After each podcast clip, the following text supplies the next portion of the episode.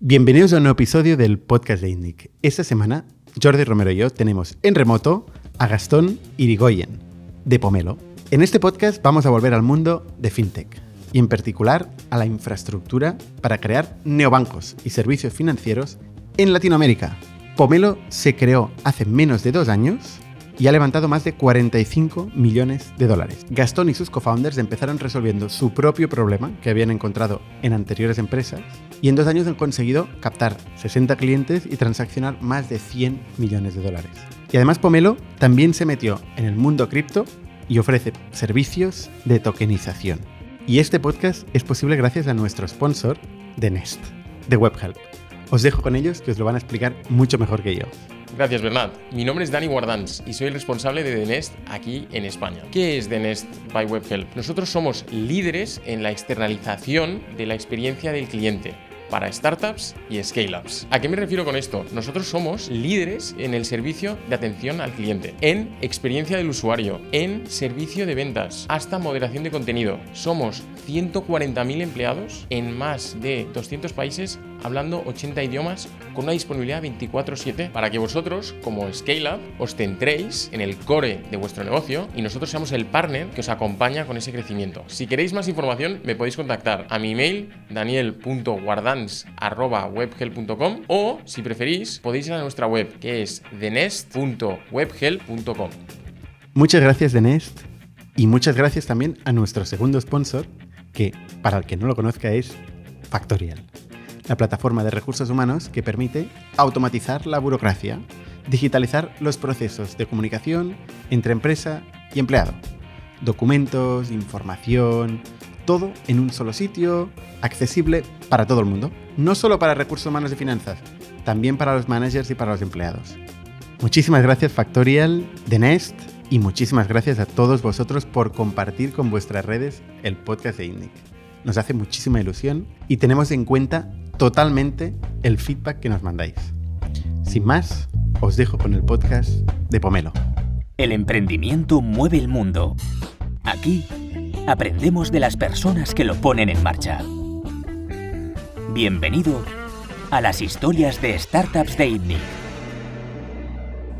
Bienvenidos una semana más al podcast de Indic. Yo soy Bernat Farrero y estoy con Jordi Romero. ¿Qué tal, Jordi?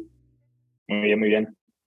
Y con Gastón Irigoyen. ¿Qué tal, Gastón? Buenas, ¿cómo están? Muchas gracias por la invitación.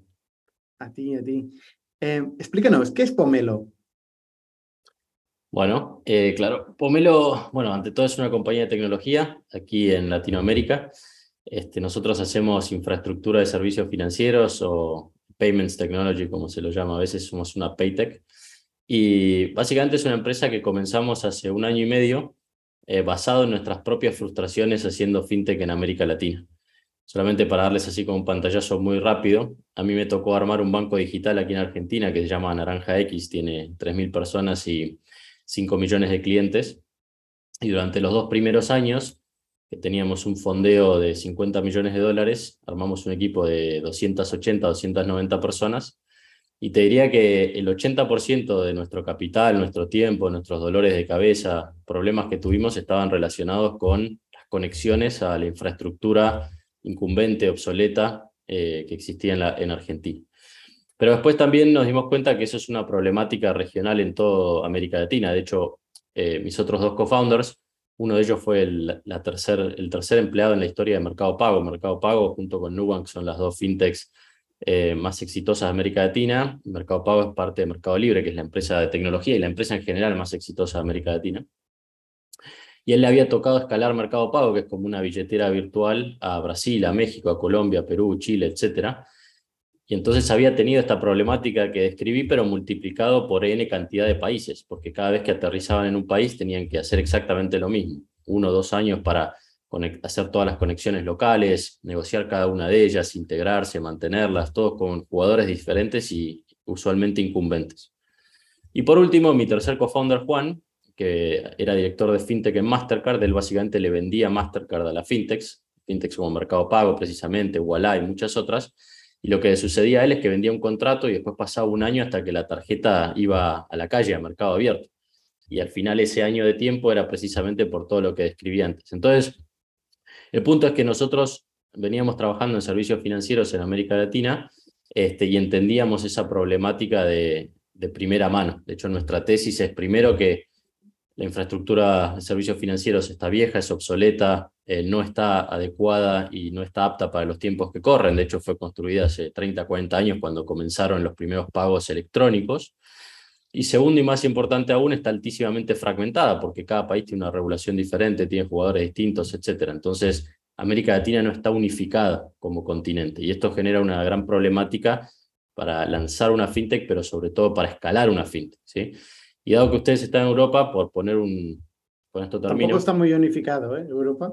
Bueno, pero por lo menos tienen un banco central europeo que de alguna manera allana el camino y fija unas reglas que son bastante continentales, por decirlo. Bueno, ahora obviamente con el Brexit ha agregado un poco de complejidad y sí que tienen sus particularidades porque distintos países tienen distintas monedas, etcétera, etcétera. Pero en líneas generales es mucho más homogéneo. América Latina es completamente heterogéneo y es utópico pensar que América Latina alguna vez va a tener un banco central latinoamericano y que nos vamos a acabar de poner de acuerdo entre los países y las políticas monetarias y los bancos centrales y demás, ¿no? Entonces, lo que nosotros hacemos es de alguna manera allanar ese, unificar el continente y allanar o simplificar todas esas dificultades precisamente para que cualquiera que quiera hacer servicios financieros en América Latina lo puede hacer de una nueva manera, mucho menos dificultosa, y dedicando todo su tiempo y su dinero a realmente la propuesta de valor y el crecimiento de la compañía. Este es un pitch que hemos escuchado varias veces, ¿eh? De hecho, hace poco ha estado Unax por aquí, también ha estado Belvo por aquí, ¿no? O sea, hay varias gente que quiere hacer esto, pero no todo el mundo ha levantado pasta de Index, Sequoia o Tiger, ¿no? Que pues otra vez levantamos de 60 millones. ¿Qué hace vuestro producto? ¿Cuál es? No sé si Jordi te ibas a preguntar algo. Yo te iba a preguntar, para ayudarnos a entender esto, sí. Porque has dicho para Latinoamérica, ¿no? Para América Latina. ¿Cuáles son los equivalentes? ¿Cuál es el pomelo de Estados Unidos o de Europa? ¿Cuál es el comparable más cercano? Bien.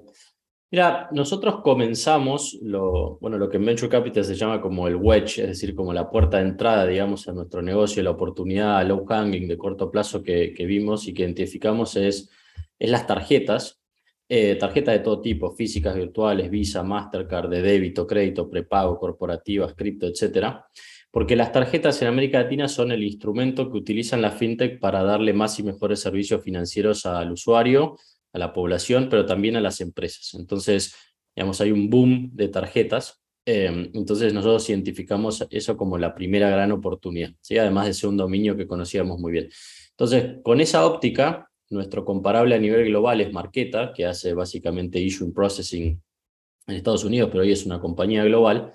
Pero generalmente lo que pasa en América Latina es que tendemos a tener, digamos, las empresas que son exitosas tienden a tener una propuesta de valor que es más ancha, digamos, más completa, más robusta, porque el mercado así lo requiere, ¿no? Entonces, de hecho, si vemos casos como Mercado Libre, que mencionaba anteriormente, comenzaron con un marketplace para comprar y vender artículos, pero ahora tienen Mercado Pago, tienen Mercado Envíos, tienen Mercado Shops, entonces son como un gran conglomerado y es un buen ejemplo de cómo en América Latina las compañías van creando ecosistemas y en lugar de quedarse puramente enfocadas en una única vertical. Entonces lo que quiero decir con esto, que nuestra visión es mucho más amplia de tecnología de pagos, ¿sí? Entonces comenzamos por el lado de emisión y procesamiento de pagos, principalmente con tarjetas, pero después hay otros tipos de pagos, por ejemplo, en América Latina hoy los bancos centrales están empujando muchos sistemas de pagos locales como Pix en Brasil, Ospay en México. De hecho, la Fed en Estados Unidos anunció que va a crear algo similar, un poco copiando, digamos, inspirándose en el modelo brasilero que está siendo muy exitoso. Cripto claramente va a ser otro riel para pagar, pero eso es siempre del lado de emisión, de quien paga, ¿sí? Y obviamente después está lo que llaman el lado adquirente, que es el que recibe el pago, la captación de ese pago. Entonces, todo ese es otro universo que nos lleva a compañías como Stripe, como Adyen, como Checkout en Europa, por ejemplo, que a su vez pueden ser pagos online o pagos offline en punto físico. Entonces yo creo que nuestro universo, digamos, de corto plazo es Marqueta, pero nuestro universo de largo plazo es mucho más amplio.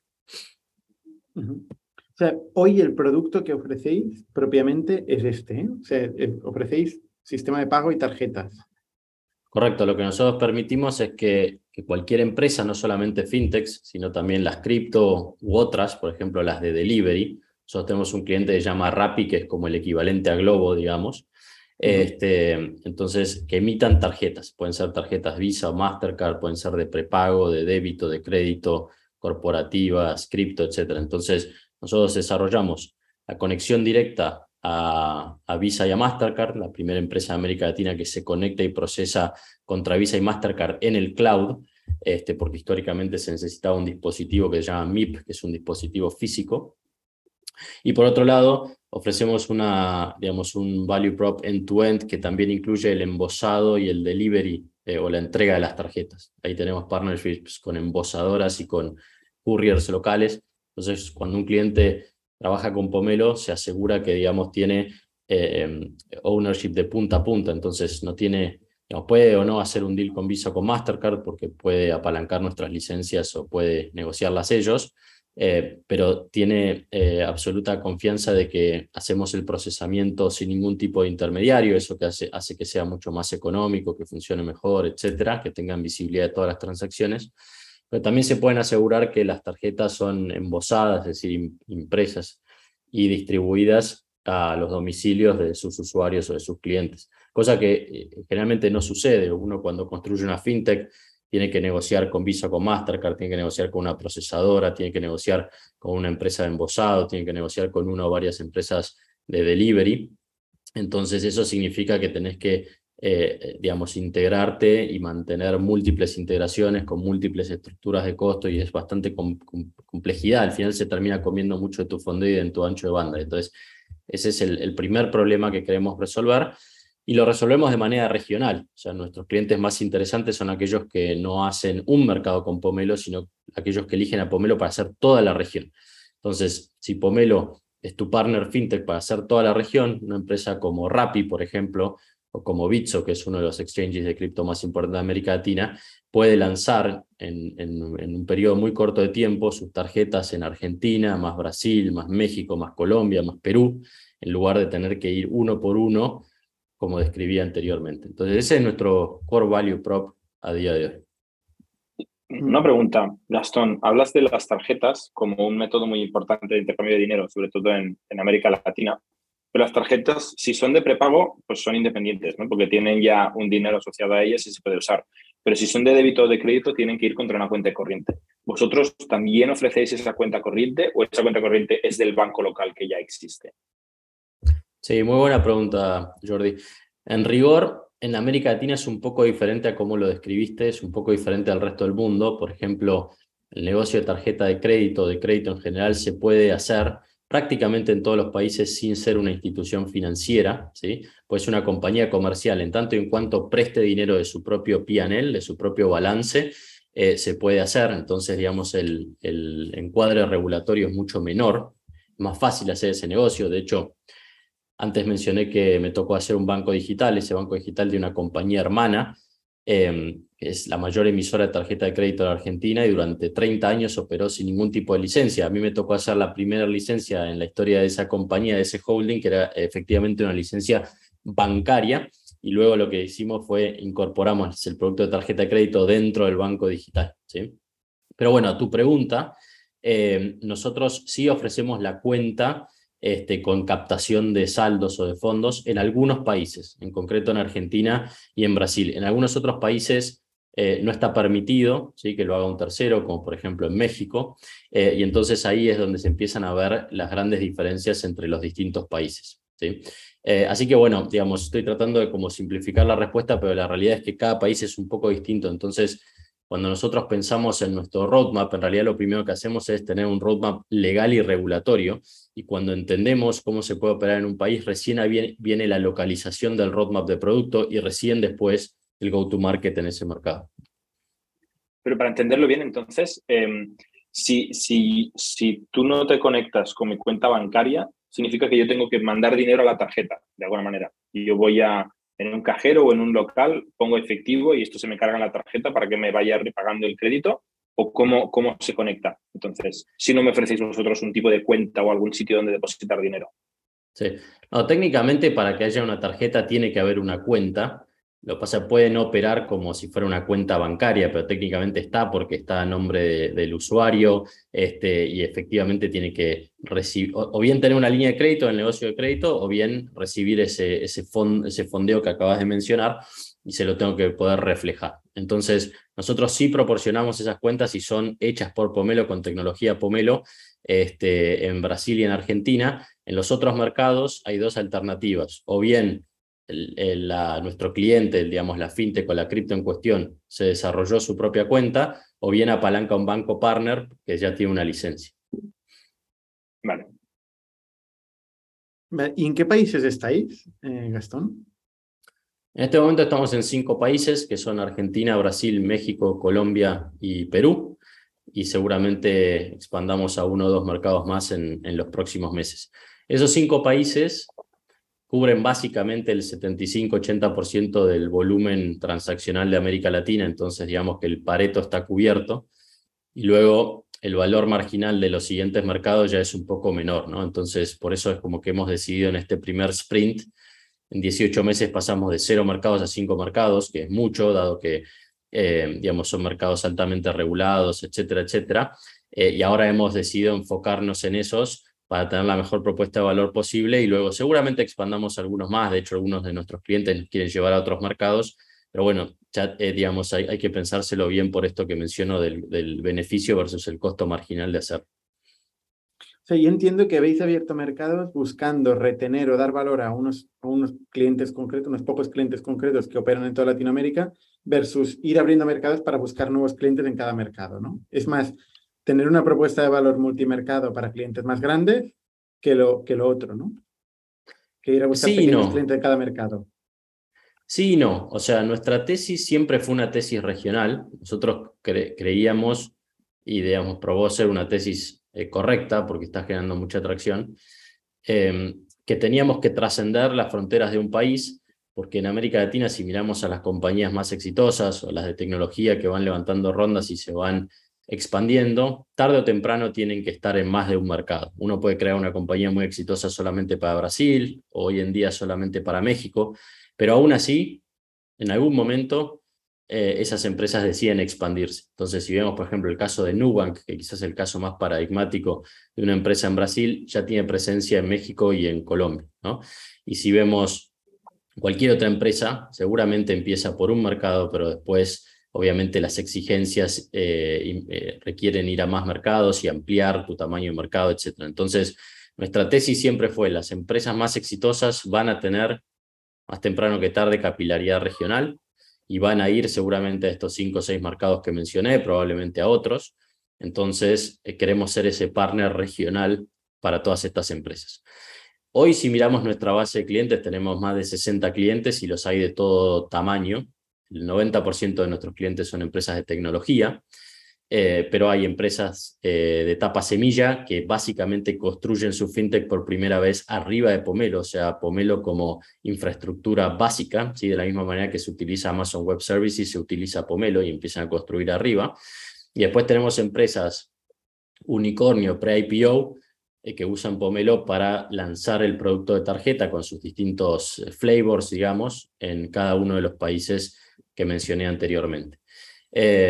Así que bueno, por el momento somos como agnósticos al tamaño de los clientes, y también es, digamos, fuente de aprendizaje, obviamente. Además, nosotros que trabajamos en tecnología sabemos que toda empresa grande siempre empezó siendo pequeña, entonces también nos interesa poder ayudar a incubar esas empresas y que puedan lanzar y escalar servicios financieros de una manera diferente y más eficiente a como lo hacían, digamos, de antaño, ¿no? De hecho, tenemos un programa que se llama Pomelo for Startups, que son, digamos, beneficios y un pricing y una atención exclusiva para startups. Está, digamos, customizado específicamente para las necesidades de ese segmento. Belvo entiendo que es diferente de vosotros, ¿no? Belvo es más un agregador y enriquecedor, digamos, de información de transacción. Es más un proveer la infraestructura. Correcto. Belvo, sí, los conocemos bien. Muy buen equipo, muy buena compañía. Ellos lo que hacen es Open Banking. Entonces, el Open Banking hoy en día en América Latina está, digamos, abiertamente aceptado en Brasil, Colombia y Chile están yendo hacia allá, después hay algunos mercados que son un poco más restrictivos, pero sí, en general el Open Banking está muy relacionado con la portabilidad de los datos, ¿sí? Este concepto de que el usuario es el propietario de los datos y no así la institución financiera, entonces los puede portar y poner a competir a las instituciones financieras por una mejor línea de crédito, una mejor tasa o lo que fuera. Y después el Open Banking generalmente lo que tiene es un producto como de iniciación de pagos, ¿no? Entonces, para responder tu pregunta, en todo caso podemos complementarnos muy bien con Belvo, no hay un overlap, digamos, o una competencia, sino que más bien tenemos dos stacks que son totalmente complementarios y de hecho yo creo que si mirásemos la base de clientes de ellos y la nuestra probablemente hay varios nombres que se repiten. Rappi, están siempre los dos. Bueno, ahí está. Está en su home también. Todo el mundo utiliza Rappi como referencia, ¿eh? En el mundo de la startup, en Latinoamérica es muy importante, ¿no? Rappi es una empresa, digamos, yo diría como de la segunda camada de empresas tecnológicas. En la primera camada vino Mercado Libre, Despegar, Globant, etcétera, y un poco a fines de los 90. Rappi es una empresa que ya debe tener, no sé, a ojo, 7, 8 años. Rappi es el primer unicornio colombiano y Rappi tiene también la particularidad que tiene una Rappi Mafia que es muy potente, ¿no? Digamos, hoy creo que uno mira la comunidad emprendedora y Rappi es la empresa que más founders ha incubado y ha generado. Entonces también es muy conocida por eso, digamos, una gran escuela de emprendedurismo. ¿Y el estado del arte en cuanto a neobancos en Latinoamérica? Porque aquí ha habido, bueno, hubo un boom y en Europa, ¿no? Y de boom a un poco, algunos, bueno, muchos murieron, ¿no? Y quedaron los más grandes. Pero ¿cuál es el estado de arte en Latinoamérica? Has hablado de Nubank en Brasil, pero ¿hay otros grandes bancos? Sí. Nubank, que es el banco digital más grande de Occidente, no solamente de América Latina, de todo Occidente, incluyendo Europa, incluyendo Estados Unidos, Canadá, etc. No recuerdo ahora cuántos millones de clientes tiene, pero algo así como 25 o 30 millones de clientes. Ellos comenzaron siendo una tarjeta de crédito para hacer inclusión financiera en Brasil y luego se fueron convirtiendo en un banco, ya tienen presencia en Colombia, en México. Y la verdad es que son muy buenos, son muy potentes, tuvieron su IPO el año pasado. Después Mercado Pago, si bien técnicamente no es un banco, opera como tal, ofrece productos bancarios a través de partnerships con terceros. Por ejemplo, aquí en Argentina tienen un fondo remunerado, es decir que, digamos, en mercados inflacionarios como... Bueno, ahora hay inflación en todo el mundo, pero en América Latina hay más inflación que lo que ustedes están acostumbrados, entonces... Especialmente en Argentina, ¿no? Claro, entonces la gente, digamos, tiene el riesgo de perder dinero todos los días, entonces es muy común que se dé una buena tasa, bueno, una buena entre comillas, porque muchas veces con suerte empata la inflación, pero básicamente Argentina es un país donde si yo cobro mi sueldo hoy y no invierto el dinero hoy, estoy perdiendo... quizás un 5% por mes por inflación. Entonces, el comportamiento típico es que la gente se da vuelta y pone el dinero en un fondo común de inversión que te da una tasa, o lo que se está viendo mucho, sobre todo en la gente más joven y sobre todo la gente que trabaja en tecnología, es en stablecoins, porque bueno, es un hedge contra la moneda local, es una forma de dolarizarse y además es una dolarización inteligente porque tiene un yield que suele dar el crypto exchange y también un cashback por las transacciones con tarjeta, ¿no? Entonces, bueno, después si quieren entramos en eso para no desviarme de tu pregunta de los neobancos. Pero bueno, Mercado Pago, digamos, es por excelencia, digamos, una wallet barra entidad financiera en algunos países meramente digital, que es muy, muy potente y está integrado a todo el ecosistema de Mercado Libre, ¿sí? El gran impulsor de los códigos QR en América Latina que han traído de China, de las experiencias como Tencent, etcétera. Y después hay otros, por ejemplo en Argentina tenemos a Ualá, que también opera en México. En México hay unos cuantos, en Colombia hay unos cuantos. Entonces yo te diría que quizás estamos viendo, digamos, con algunos años de retraso, 2, 3 años, lo que ustedes vieron con N26, con Revolut, con Monzo, con todos estos. Sí. Empiezan a salir bancos digitales B2B como Cuanto, por ejemplo, en Europa. Y también estamos empezando a ver consolidación, porque evidentemente lo que pasó en los últimos años es que hubo una tremenda proliferación de billeteras y de bancos digitales, pero no todos logran tracción. Entonces algunos desaparecen, igual que lo que mencionabas Bernat, otros se compran entre sí.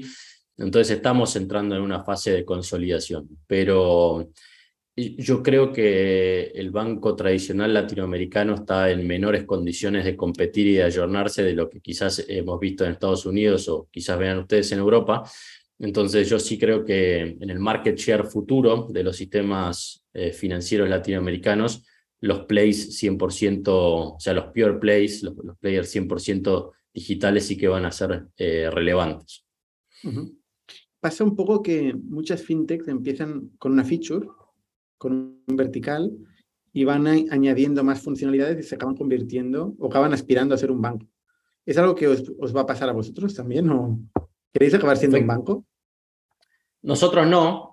Nosotros somos un play 100% de infraestructura. No tenemos ninguna intención ni apetito de ser banco, ni B2C ni B2B. Nuestro modelo es más bien B2B2B o B2B2C. Entonces, nuestra intención es estar por detrás. En realidad, nuestra intención es, digamos, crear un nuevo sistema, unos nuevos rieles o cañerías de pagos en América Latina sobre la cual se construye el ecosistema, ¿sí? Vamos a ver, de hecho estamos viendo, muchos de nuestros clientes migran de sus proveedores incumbentes hacia nosotros y muchas empresas empiezan a construir sobre nosotros. Entonces, nuestra visión es ser mucho más como un Chrome, ¿no? O sea, ¿por qué digo Chrome? Yo trabajaba en Google cuando se lanzó Chrome, y Chrome hoy en día lo tenemos completamente incorporado, ¿no? Es como es nuestra ventana para entrar a Internet, a punto tal que ni siquiera como pensamos que estamos abriendo Chrome, es casi como automático, ¿no? Pero sin Chrome no puedo operar en Internet. Entonces, para nosotros éxito sería, digamos, que la industria financiera latinoamericana opere sobre Pomelo incluso de manera transparente, casi sin darse cuenta, ¿no? Es decir, el usuario o la empresa que consume servicios financieros no tiene ni siquiera por qué saber que Pomelo está operando por detrás. Dicho esto, lo que comentás, Bernat, es cierto. O sea, algunos de los ejemplos que te di, Mercado Pago, Ualá, Nubank también, todos comenzaron con algún feature. Mercado Pago comenzó con la recarga del celular y el pago de las facturas. Nubank comenzó con la tarjeta de crédito y Ualá comenzó como una cuenta con una tarjeta prepaga. Y después todos fueron evolucionando a banco o cuasi bancos, ¿no? O sea, comprando bancos con licencias o haciendo filings en los distintos mercados para obtener sus propias licencias. Bueno, han habido distintos playbooks, pero lo que estamos viendo es que un poco, digamos, los bancos quieren ser fintech porque les interesa la principalidad y la cotidianidad, y las fintech quieren ser bancos porque les interesa la rentabilidad de los bancos y la captación de saldos, digamos, baratos, ¿no? Y después las cripto también quieren ser fintech y quieren ser banco, o sea, es que todos quieren ser todo, básicamente es lo que estamos viendo ahora. Y de hecho, si te vas a ver a Mercado Pago o a Nubank en Brasil, ya son todo, porque son billetera, son cripto y son banco, ¿no? En términos generales. Y te has dejado, Gastón, que los SaaS también quieren ser fintechs y bancos y todo, o sea, hay una convergencia increíble, cada vez hay más aplicaciones de dominio, de vertical, que empiezan a meterse en intermediar pagos, ofrecer tarjetas. Factorial, sin ir más lejos, hace poco lanzó una tarjeta de expense management, claro. Con lo cual la línea es muy borrosa, ¿no? Cada vez más. Exacto, bueno, supongo que ya haremos la tarjeta de Factorial en América Latina, pero dejando eso de lado... Tenemos que hablar. Dejando eso de lado, mira, te voy a contar algunos casos muy interesantes. Nosotros lanzamos hace un mes aproximadamente una tarjeta para una compañía que se llama AgroToken, ¿sí? En América Latina el agro es quizás la industria más importante de toda la vida, ¿no? O sea, en Argentina sin duda. De hecho, nosotros somos como grandes exportadores de granos, de soja, de carne al mundo, etc. Ese siempre ha sido como el gran modelo de Argentina y de muchos otros países latinoamericanos.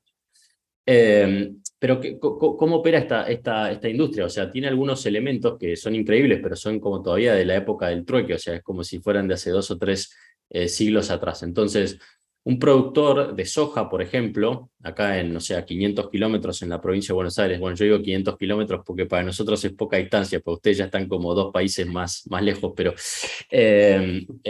o sea, te vas a la zona rural en Argentina y un productor de soja, un agroexportador, tiene lo que llama una silobolsa, que es básicamente mete toneladas y toneladas de soja en una bolsa de color blanco típicamente, que está estacionada, digamos, está frenada en su campo, y que después, bueno, vende la soja, igual que el trigo, etcétera, son commodities, cotizan en Chicago, tienen un precio de mercado, etcétera. Lo que pasa, la soja muchas veces se usa como como trueque, ¿no? O sea, literalmente puedo, o sea, dar media silo bolsa e ir a comprar una pickup, o sea, una camioneta, un auto, un coche. Entonces, lo que hace AgroToken es muy interesante porque está generando mucha disrupción en esa industria y en el agro en general. Entonces, ellos lo que hacen es tokenizan el activo, tokenizan en este caso la soja o el maíz. De hecho, han creado un token que se llama, por ejemplo, un CORA, C-O-R-A. Un CORA es una tonelada de maíz. Entonces, el maíz que está en el campo del productor ahora es un CORA, y ese CORA vive en el teléfono y cotiza a precio de mercado, ¿sí? Como cualquier commodity, y con la tarjeta puedo ir a comprar, y en lugar de estar usando dinero, estoy usando mis granos, que después obviamente están custodiados por un tercero y que tienen un precio de mercado. Y ese es un caso de uso que yo encuentro interesantísimo. Lo lanzamos hace un par de meses. De hecho, el fundador es un ex número 1 de polo a nivel mundial, un ex jugador de polo, campeón mundial de polo. Que, el típico fundador. Siempre ha estado muy ligado al agro, entonces conoce bien ese negocio. El polo es como jugar a golf desde un caballo, ¿no? Para entendernos. Sí. Exacto, es un deporte ahí bastante exclusivo que se juega en Inglaterra, en Estados Unidos, en Argentina, de donde acá es, digamos, relativamente popular, pero es un deporte, digamos, de poder adquisitivo muy, muy alto, pero también muy tradicional, ¿no? Pero no importa, no viene el caso. O sea, es un ex deportista de elite, digamos, que está muy asociado al campo, porque el polo es un deporte de campo y se necesitan caballos muy buenos, etc. Y bueno, ese es un ejemplo perfecto de lo que estabas comentando, Jordi. O sea, es una industria tradicional que está pasando por un proceso de disrupción y de digitalización, y que le metieron un layer de cripto, y que nosotros hicimos esa tarjeta y lo está transformando completamente. ¿Y por qué hace falta el cripto? O sea, quiero preguntar lo mismo. ¿Qué decías tú? ¿No soluciona ya esto? Yo no puedo vender un futuro de trigo o de soja y pedir un préstamo contra ese futuro. Sí, lo que pasa es que ellos decidieron tokenizar porque creen que es un layer adicional de valor. Por ejemplo, esas transacciones quedan registradas en blockchain. De hecho, fue una de las primeras transacciones, si no la primera, que fue hecha con blockchain contra Visa en este caso.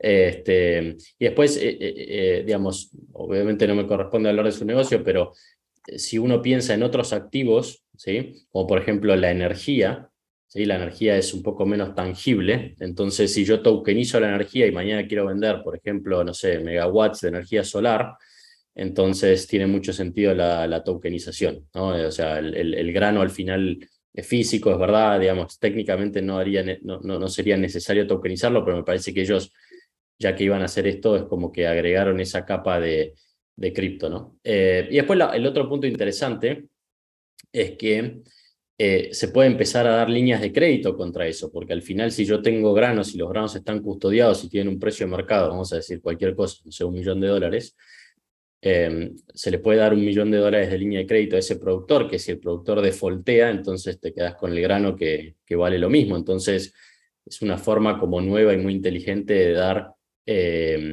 crédito sin riesgo crediticio, que yo creo que es una gran temática que se viene, ¿no? Todas aquellas empresas... Sí, ¿sí? Tampoco hace falta el cripto para hacer crédito sobre grano. No hace falta, o sea, pero lo que... Ya te digo, digamos, ellos por propuesta de valor, quizás por la visión futura que tienen, optaron por hacerlo. Se podría hacer, estamos viendo algunos casos muy interesantes de empresas que hacen cosas similares sin la tokenización o sin el cripto, pero yo veo que hay una temática muy grande para la colateralización de activos. Entonces, imagínate que tengo mi auto y mi coche, y entonces alguien me da una línea de crédito por el valor del auto. Entonces, si defolteo y no pago, en lugar de ser un moroso, digamos, se quedan con mi auto.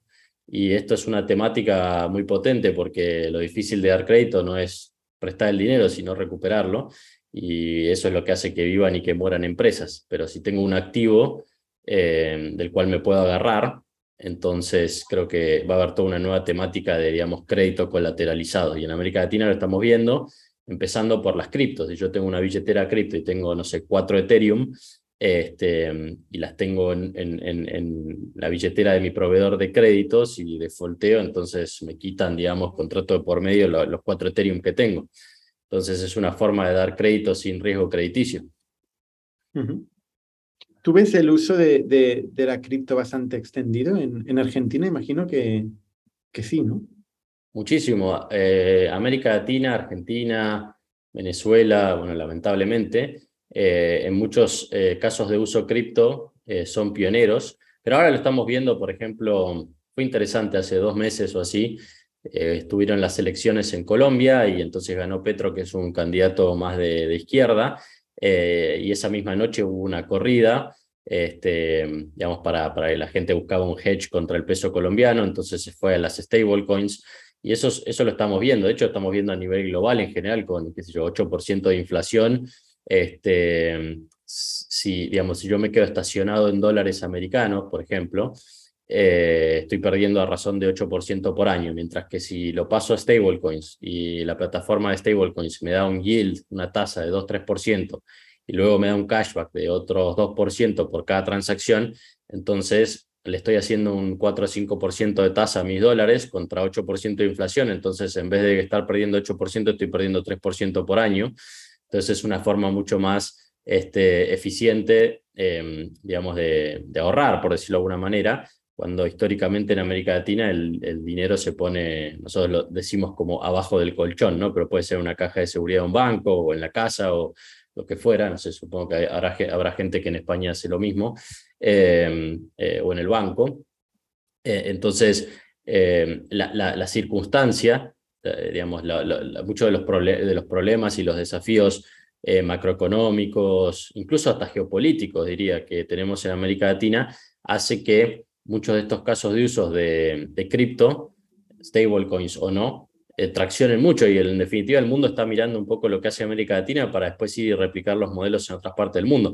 Les doy otro ejemplo, el famoso Buy Now, Pay Later. Nosotros en Argentina y en Brasil hacemos la broma de que exportamos eso al mundo, porque en Argentina, en Brasil existen las cuotas, nosotros lo llamamos cuotas, de toda la vida. Entonces, por ejemplo, bueno, no sé si de toda la vida, pero en alguna de las tantas crisis que hubo, los bancos implementaron el sistema de cuotas para fomentar el consumo. Entonces el banco, por ejemplo, me da, no sé, 3 cuotas sin interés. Entonces yo puedo ir al supermercado y comprar en 3 cuotas sin interés. Cuando tenés una inflación de 5% por mes, entonces le estoy ganando, estoy bajando el precio de mi compra, ¿no? Y eso lo está financiando o el comercio o el banco, ¿no? De hecho es interesante, si uno intenta comprar un pasaje de avión, en Iberia desde Argentina, sale una sección que explica qué son las cuotas. Y entonces la primera vez que lo vi dije... Claro, qué increíble, o sea, ¿por qué nos explicarían qué son las cuotas? Y claro, porque en otras partes del mundo nadie sabe lo que son las cuotas. Y eso, en definitiva, el Buy Now Pay Later es una versión mejorada de las cuotas, una versión un poco menos...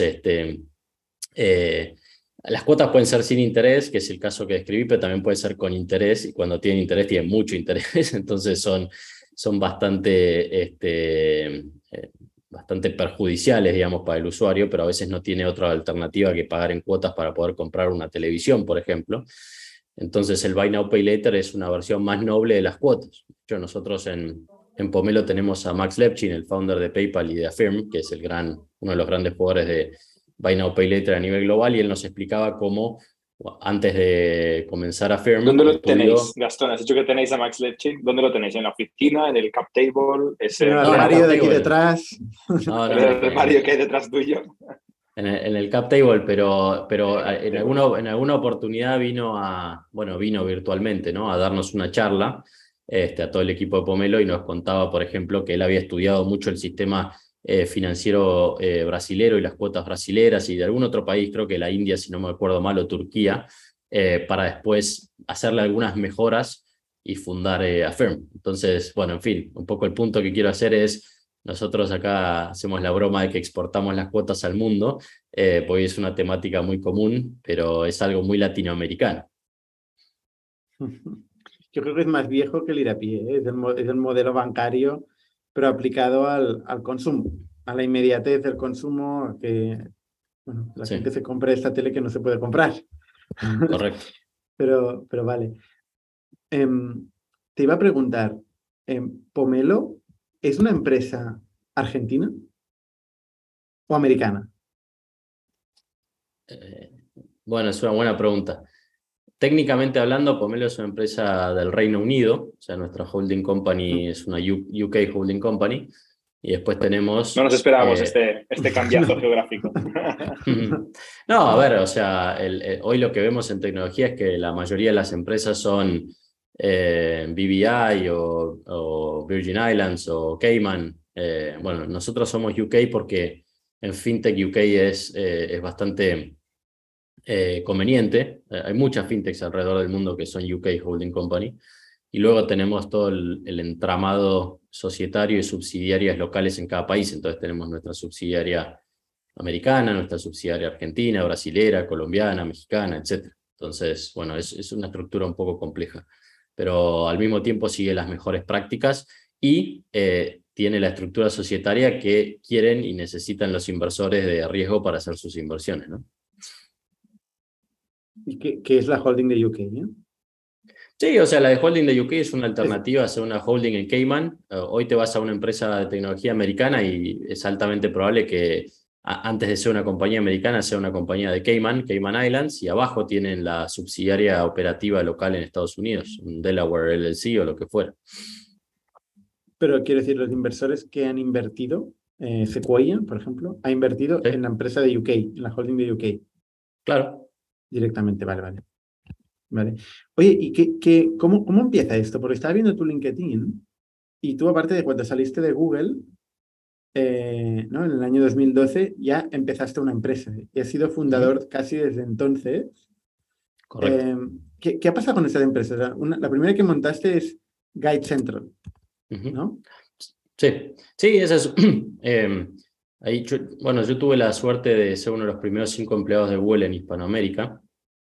Allá por el año 2006, Google desembarcaba en América Latina después del IPO. La IPO fue en 2004, entonces estaba en fase como de expansión internacional, global, y eran los años de muchísimo crecimiento, un Google todavía mucho más joven y emprendedor que el actual.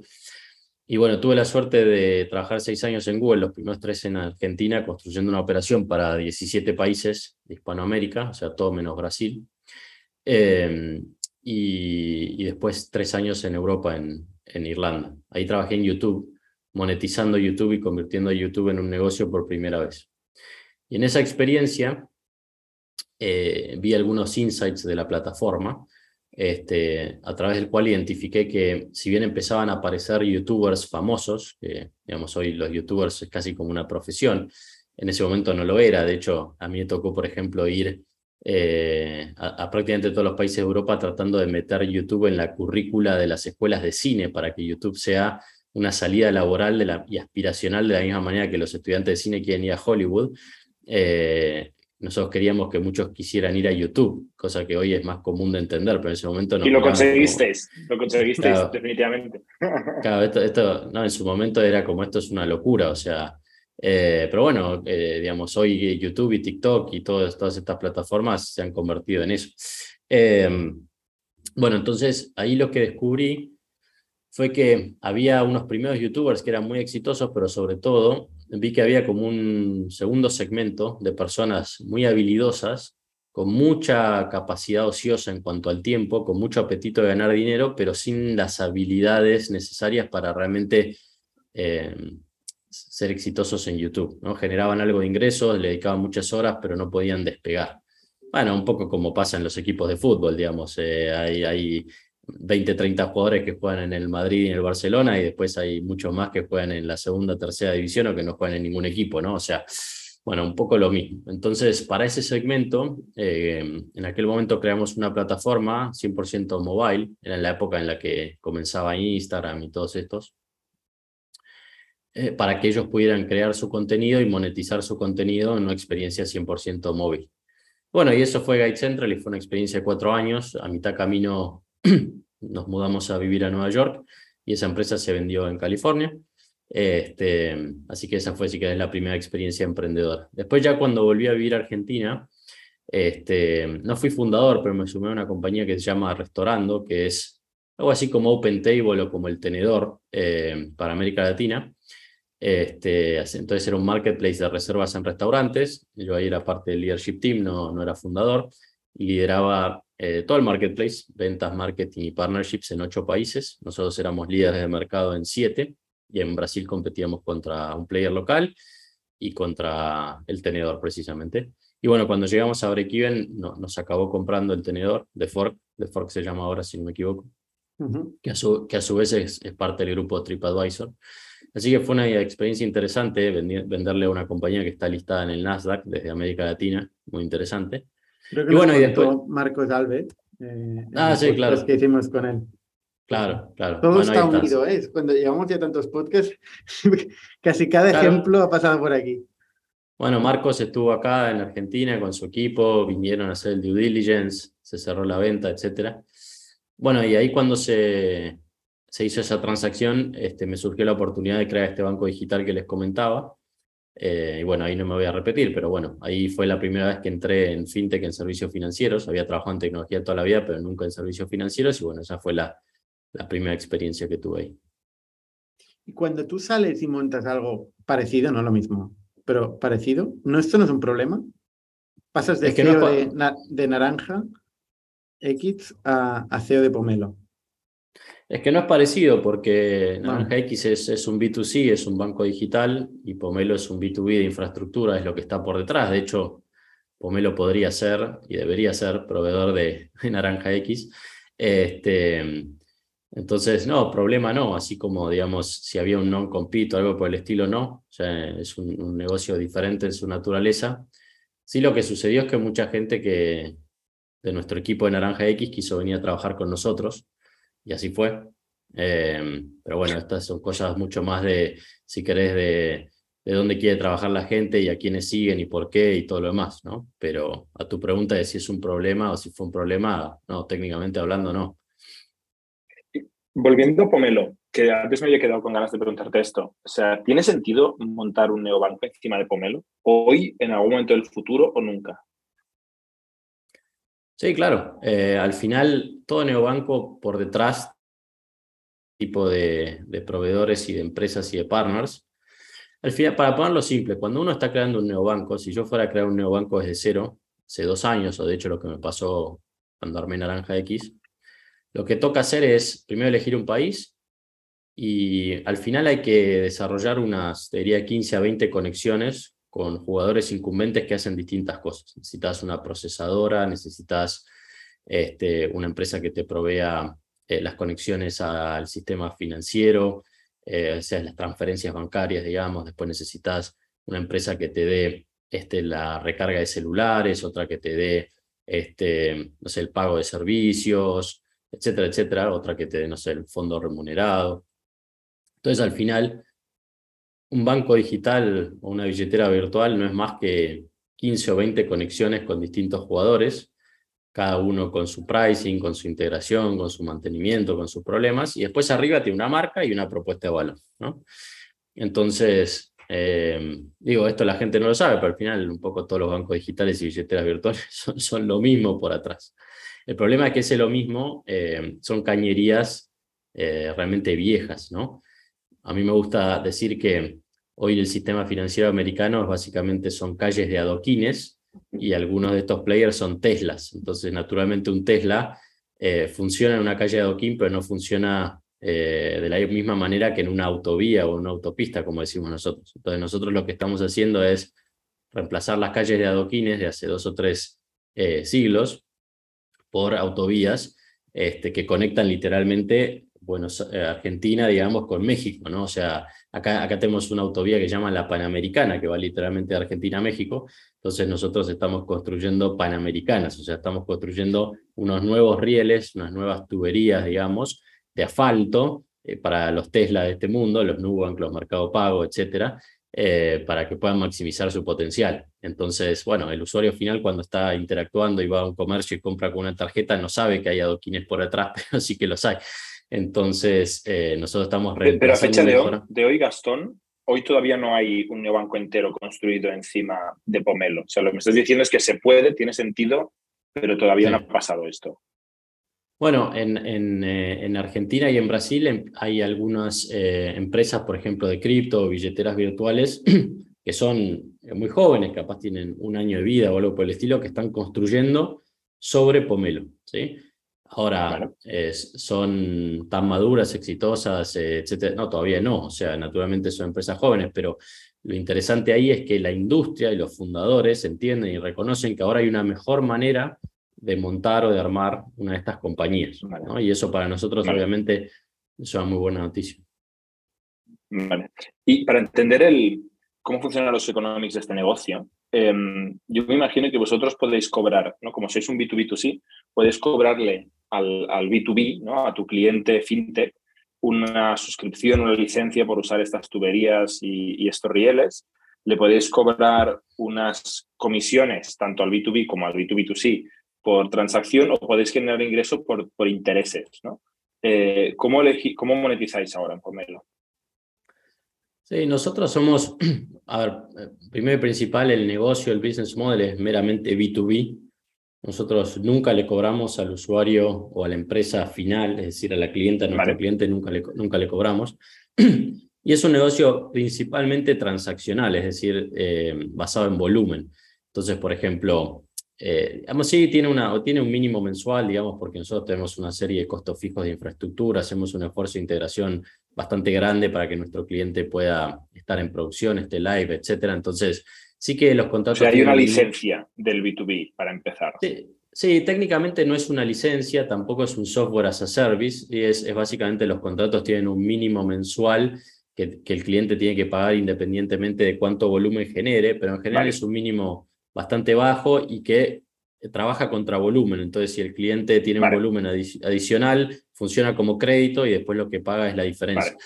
Entonces, al final, vale, lo que nosotros intentamos hacer, y esto también... intenta cambiar un poco la manera en la que opera la industria, es un modelo que esté 100% alineado al P&L de nuestro cliente para que sea muy fácil de entender. Entonces, vamos, por ejemplo, al caso de Factorial que mencionabas antes. Si, por ejemplo, Brasil fuera un mercado importante para Factorial, entonces, claro, es muy fácil para nosotros mostrarte que el volumen de transacciones de tus clientes en realidad está directamente relacionado con tu factura con Pomelo. Entonces, Pomelo te permite mejorar tu propuesta de valor a través del lanzamiento de una tarjeta, te permite también generar ingresos, porque Factorial genera ingresos por la tasa de intercambio cada vez que tus respectivos clientes... Eso no os lo quedáis vosotros, ¿eh? El inter-exchange fee se lo queda tu cliente. Correcto, entonces en este caso Factorial se queda el interchange fee y nosotros lo que hacemos es que cobramos un porcentaje de ese interchange fee. Entonces... En tu P&L tenés una línea de revenue y después tenés una línea de gasto que es una fracción del revenue que generaste.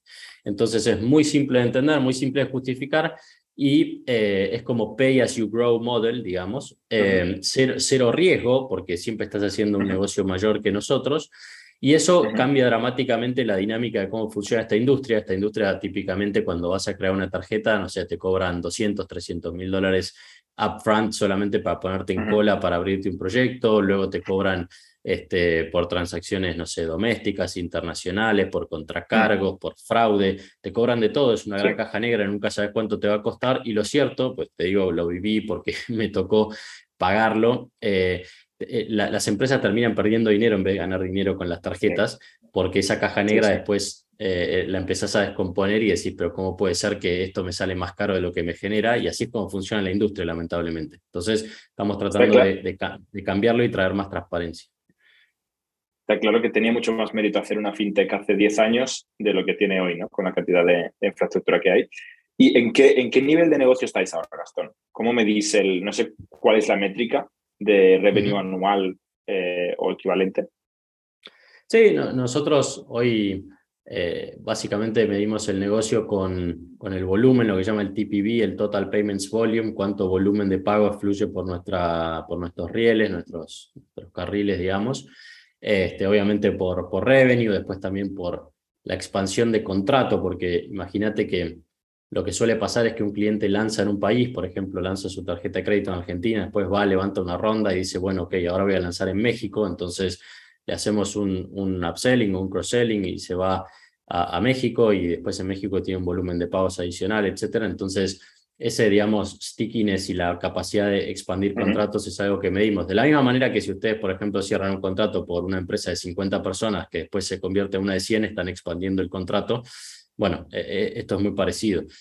La diferencia entre el negocio de ustedes y el nuestro es que el de ustedes es por licencia, se paga por silla o por persona, fijo por mes, si no me equivoco, si no recuerdo mal. Nosotros somos clientes de ustedes, pero entiendo que es así. El nuestro está más basado en volumen, aunque sí tiene, digamos, un mínimo que garantiza. ¿Y ahora cuál es el, cómo lo has llamado? Total, el TPV, ¿has llamado? Sí, Total Payments Volume, el volumen total de pagos. ¿Cuál es el Total Payments Volume de, yo qué sé, o sea, de un mes multiplicado por 12 o no sé cómo lo medís? ¿Cuál es el número? Entonces, sí, no estamos haciendo disclosure del número, pero lo medimos tal cual como lo mencionaste.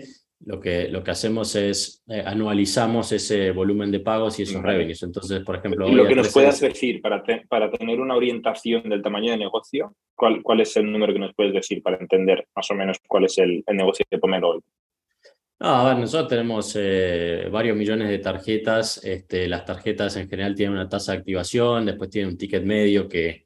Hoy, si no me acuerdo mal, entre todos los contratos de nuestros clientes están en algo así como $13-14 por transacción. Después eso tiene una frecuencia de pagos, una determinada cantidad de transacciones por mes por usuario, que eso varía muchísimo dependiendo de quién sea nuestro cliente. Hay algunos que son de alta frecuencia, otros que son de baja frecuencia.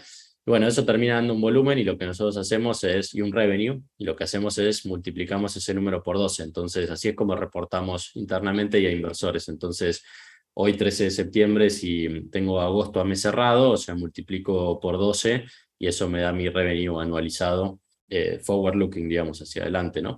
Pero también... Para tener una idea, Gastón, estáis moviendo entre 50 y 100 millones de dólares al mes. ¿Algo así en ese orden de magnitud tiene sentido? ¿O me equivoco de mucho? Sí, es más, pero bueno. Sí, orden de magnitud como guidance. Sí. Lo que tiene nuestro negocio es que tiene como un efecto compuesto bastante interesante. ¿Por qué? Porque imaginemos que... Imaginemos, siempre hay empresas que no van a andar bien y van a ir para abajo en volumen, ¿no? O sea, naturalmente. Pero los grandes players, lo que suele pasar es lanzan un producto de tarjeta y entonces empiezan a penetrar, digamos, su base de usuarios con esa tarjeta, ¿no? Entonces, no sé, empiezan con aquellos 10% de la base, 20, 30, intentan que el 100% de la base tenga sus tarjetas. Y después intentan maximizar la frecuencia de uso de esas tarjetas porque están luchando por la principalidad, ¿sí? Entonces, ok, no uses más la tarjeta del banco, usa mi tarjeta como fintech, entonces, bueno, te vas comiendo el share de pagos y el volumen de pagos. Y a su vez, esas compañías siguen como expandiéndose internacionalmente, aumentando su base de usuarios, etc. Entonces, al momento de lanzar, suelen tener un volumen que en perspectiva es muy pequeño con a los 6 meses o a los 12 meses cuando ya logran como una madurez, ¿no? Entonces, nuestro negocio más que lineal, con las buenas cuentas, se vuelve bastante exponencial porque tiene esa especie de interés compuesto, ¿no? En el volumen de pagos. Eso sí les va bien, pero habrá muchas que se meterán... Sí, correcto. No, 100% de acuerdo. O sea, es lo mismo que con AWS, con Amazon Web Services. Sí, hoy hay 3 o 4 founders que están comenzando una compañía. En 6 meses la compañía puede estar o no estar. Entonces siempre va a haber un poco de, digamos, de churn por razones exógenas, ¿no? Pero una cuenta grande, una cuenta relevante, igual... vale como 30, 40 o 50 cuentas pequeñas, ¿no? Entonces, al final, lo que interesa son las cuentas grandes. Y apostar a que alguna de las pequeñas se conviertan en grandes, ¿no? Pero ese proceso puede tardar 5, 6, 7, 8 años. Ustedes lo verán también en sus negocios. Sí. Es como una distribución de power law, como un inversor, sí, ¿no? Al final, o sea, de todos tus 100 clientes, 2 o 3 explotarán y luego quizá 80 no van a ninguna parte. Sí. Vale. Has hablado de que, para entender los economics, has hablado de que son 14 euros la transacción. ¿Una transacción qué es? ¿Un pago de tarjeta de crédito de un cliente final? No, por ejemplo, si yo voy a la tienda y compro, no sé, carne para el asado, ¿sí? Y entonces ahí gasto $15 o su equivalente en pesos argentinos. Eso lo que sucede es... De eso, depende un poco si es tarjeta de débito, prepago, crédito, pero no importa, para hacerlo redondo, el 1.5% de ese monto es la tasa de intercambio, el interchange fee. Eso es el ingreso que genera nuestro cliente, ¿sí? Y luego a su vez nosotros cobramos aproximadamente un tercio de eso, es decir, 0.5.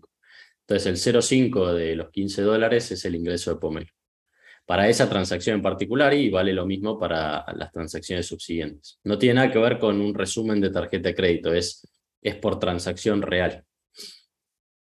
Vale. Y el que llamas TPV es los €15 o $15. Correcto. En realidad el TPV es la sumatoria de todas las transacciones, que en promedio son de €15. Pero si después voy a comprar, no sé, helado, y después voy a comprar verduras, entonces tengo una de 15, una de 5, una de 20, y el promedio suele dar 15. ¿Y cuántos clientes tenéis vosotros a día de hoy? 60, un poco más de 60 clientes. O sea, 60 clientes os hacen más de 100 millones de TPV. O sea, son grandes, ¿no? Sí, hay clientes de todo tipo, como les comentaba. Hay clientes que son empresas de semilla de 2-3 millones de dólares de fondeo, y hay empresas de 200-300 millones de la última ronda que están en camino a un IPO. Vale. Oye, volviendo a la evolución de Pomelo, o sea, tú estabas en Naranja X, en un momento dado decides montar esto y dejas Naranja X, o dejas Naranja X y entonces decides montar esto. ¿Cuál es el orden? El orden es el siguiente. Primero, bueno, armo Naranja X. Uno de mis dos co-founders era el Chief Product Officer de Naranja X. O sea, yo lo contraté en Naranja X, él venía de Mercado Pago. Entonces lo contraté para hacer mucho de lo que había hecho en Mercado Pago, armar toda la propuesta de valor de Banco Digital. Y ahí nos dimos cuenta de lo que les contaba al principio, que al final, después de 2 años, el 80% del capital, del dinero, del equipo, de la energía, los dolores de cabeza estaban relacionados a temas de infraestructura. Entonces dijimos, bueno, acá hay una oportunidad. Y después lo segundo que sucedió es que nosotros, como también les comenté antes, fusionamos Naranja X con Naranja. Naranja es la empresa de hace 30 años de tarjeta de crédito. Hoy todo se llama Naranja X, fue una fusión de las dos empresas. Naranja, metimos la tarjeta de crédito Naranja dentro del Banco Digital Naranja X, hoy todo se llama igual. Y acabamos teniendo una empresa de 3.000 personas. Pero gran parte de esa empresa, tanto medido como volumen de negocios, como cantidad de personas, tenían ese legado, ¿no? 30 años, otra cabeza, un proceso de transformación digital, un poco más lento, un poco más un mindset no tan de tecnología, de ir a toda velocidad, etc. Entonces ahí ya como que me empezaba a incomodar un poco la situación, porque toda la vida trabajé en tecnología y estoy acostumbrado a esos ritmos, a esa forma de pensar, de operar, de tomar decisiones, etc. Entonces, en la combinación entre las dos cosas, hacer la fusión, ver la oportunidad, ahí dijimos, bueno, vamos a crear algo que resuelva este problema. Y ese fue como un poco el timing ideal. Entonces salí yo, me tomé un par de meses sabáticos por primera vez en mi vida, mientras que lo pensaba y lo estructuraba un poco. Después ya salió Hernán. Y después finalmente salió Juan de Mastercard. Que ya os conocíais con Juan también. Con Juan nos conocíamos porque a Juan le habíamos comprado, tanto de Mercado Pago como de Naranja X, le habíamos comprado en Mastercard, entonces teníamos una relación laboral pero indirecta. Hernán y yo sí habíamos trabajado juntos y éramos el mismo equipo de liderazgo en Naranja X.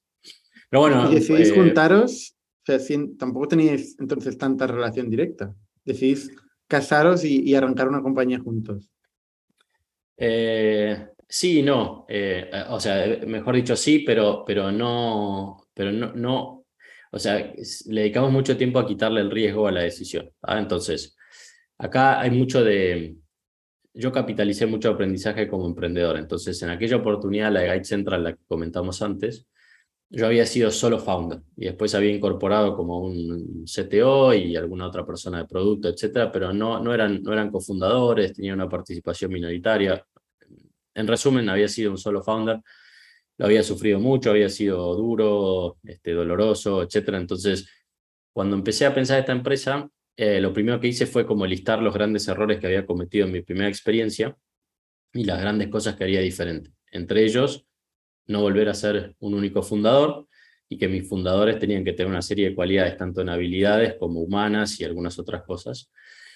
Y en esos 2 meses que yo describí como sabáticos, en realidad no fueron completamente sabáticos, lo que hacíamos era básicamente desafiar la idea y el equipo fundador y muchas otras cosas, el modelo de negocios, el playbook de los mercados, etcétera, porque al final queríamos estar seguros que si tomábamos la decisión de comenzar, la probabilidad de errar con esas decisiones estructurales fuera lo más baja posible. Entonces, literalmente estuvimos sentados en una mesa varias veces y decíamos, bueno, ok, vos sos el founder correcto para producto y tecnología, vos sos el founder correcto para expansión de negocio, yo, Gastón, soy el founder correcto para el fundraising y liderar la compañía como un todo, etcétera, etcétera. Y nos sentamos y lo discutimos, porque sí, porque no, cuáles son las expectativas, etcétera. Uh-huh. Y bueno, y después de ese proceso, terminamos decidiendo hacerlo. Con lo cual, digo, no fue un día para el otro, o sea, una decisión muy consciente de desafiar tanto la idea como el equipo durante un periodo largo de tiempo, con mucha transparencia, humildad, madurez, etcétera, antes de tomar la decisión. ¿Metéis pasta o plata? Sí. ¿Le llamáis vosotros? Sí, sí, invertimos, sí, correcto, invertimos. La inversión inicial fue nuestra. ¿Cuánto invertís? Invertimos unos $40,000 cada uno aproximadamente. Yo creo que hay que hacerlo. Digo, el monto para algunas personas puede ser mayor, menor, simbólico o estructural, digamos, pero creo que hay que hacerlo. Y dada la naturaleza de nuestro negocio y que teníamos que estar construyendo infraestructura por un año, necesitábamos un equipo con muchos programadores, etcétera, sabíamos que lo primero que había que hacer era levantar capital. Entonces, cuando levantamos nuestra primera ronda de 10 millones, eso fue nosotros tres y el DEC, ¿no? Fue lo primero que hicimos. Eso, bueno, responsabilidad mía. No está mal, ¿eh? 10 millones con un PowerPoint no está nada mal. Sí, y además pero, bueno, el tipo de fondos que entraron, que son Index, ¿no? Index, Monashis, Sequoia, QED, Tiger, bueno, después... Sequoia, o sea, de los mejores fondos del mundo. Sí, teníamos, bueno, primero tuvimos muy buen timing porque las dos primeras rondas, la de 10 y la de 35, fueron en el 2021, con lo cual agarramos el bull market. Curiosamente, los primeros 45 los levantamos sin tener producto y sin tener revenues, o sea, pre-product y pre-revenue, eso sí que fue... sin precedentes. Uh-huh. Pero bueno, fue timing. Obviamente también hay mérito, hablando del mérito, nosotros teníamos mucho lo que se llama founder market fit, ¿no? O sea, así como está el product market fit, teníamos mucho fit entre los founders, nuestras experiencias complementarias, conocer el problema, poder traccionar gente muy buena, muy temprano. Y eso los fondos lo valoraban mucho y lo vieron como algo atípico. O sea, hoy en Pomelo hay 300 personas. Y hay una cosa que es increíblemente atípica, que fue así desde el primer día y que siempre nos lo ha ponderado mucho el mercado, que es que 270 personas vienen de construir las mejores fintechs de América Latina. Nubank, Mercado Pago, Ualá, Naranja X, etc. Y es gente que tiene un costo de oportunidad enorme, o sea, que podría trabajar en cualquier empresa, en cualquier parte del mundo. O sea, profesionales muy buenos, que además habían visto el problema, lo habían sufrido, y ahora entre todos estamos creando la plataforma que nos hubiese gustado consumir al momento de crear esas empresas en las experiencias previas. Y eso, cuando un fondo de inversión agarra LinkedIn y mira, y va persona por persona y dice, esto no es sencillo y no es típico en empresas, porque toda esta gente es muy buena y podría estar en cualquier lado. O sea, pedigrí, ¿eh? Pedigrí un poco. Sí, sí. Y eso siempre se valoró un montón, o sea... Digo, literalmente personas que pueden ganar, no sé, $500,000 trabajando en Europa, que decían quedarse en América Latina y ganar una fracción, o sea, una fracción minúscula, a cambio de stock options y por las ganas de sacar esto adelante y de armar algo por nuestro continente, etcétera, es muy valorado. Entonces, bueno, eso siempre fue algo que nos caracterizó mucho y yo te diría es la razón principal por la cual hemos ido tan rápido. Porque en 18 meses hicimos un equipo de 300 personas de manera completamente orgánica, levantamos 60 millones, abrimos 5 países, cerramos 60 clientes, etcétera. Y todo eso fue porque entendemos muy bien lo que estamos haciendo. Obviamente, también con errores, uno va aprendiendo, las cosas van cambiando, etcétera. Pero hemos ido muy rápido y la industria se sorprende de la velocidad. Pero bueno, porque hemos creado ese activo central en nuestro equipo. Y eso es lo que nos da velocidad y lo que nos da diferenciación.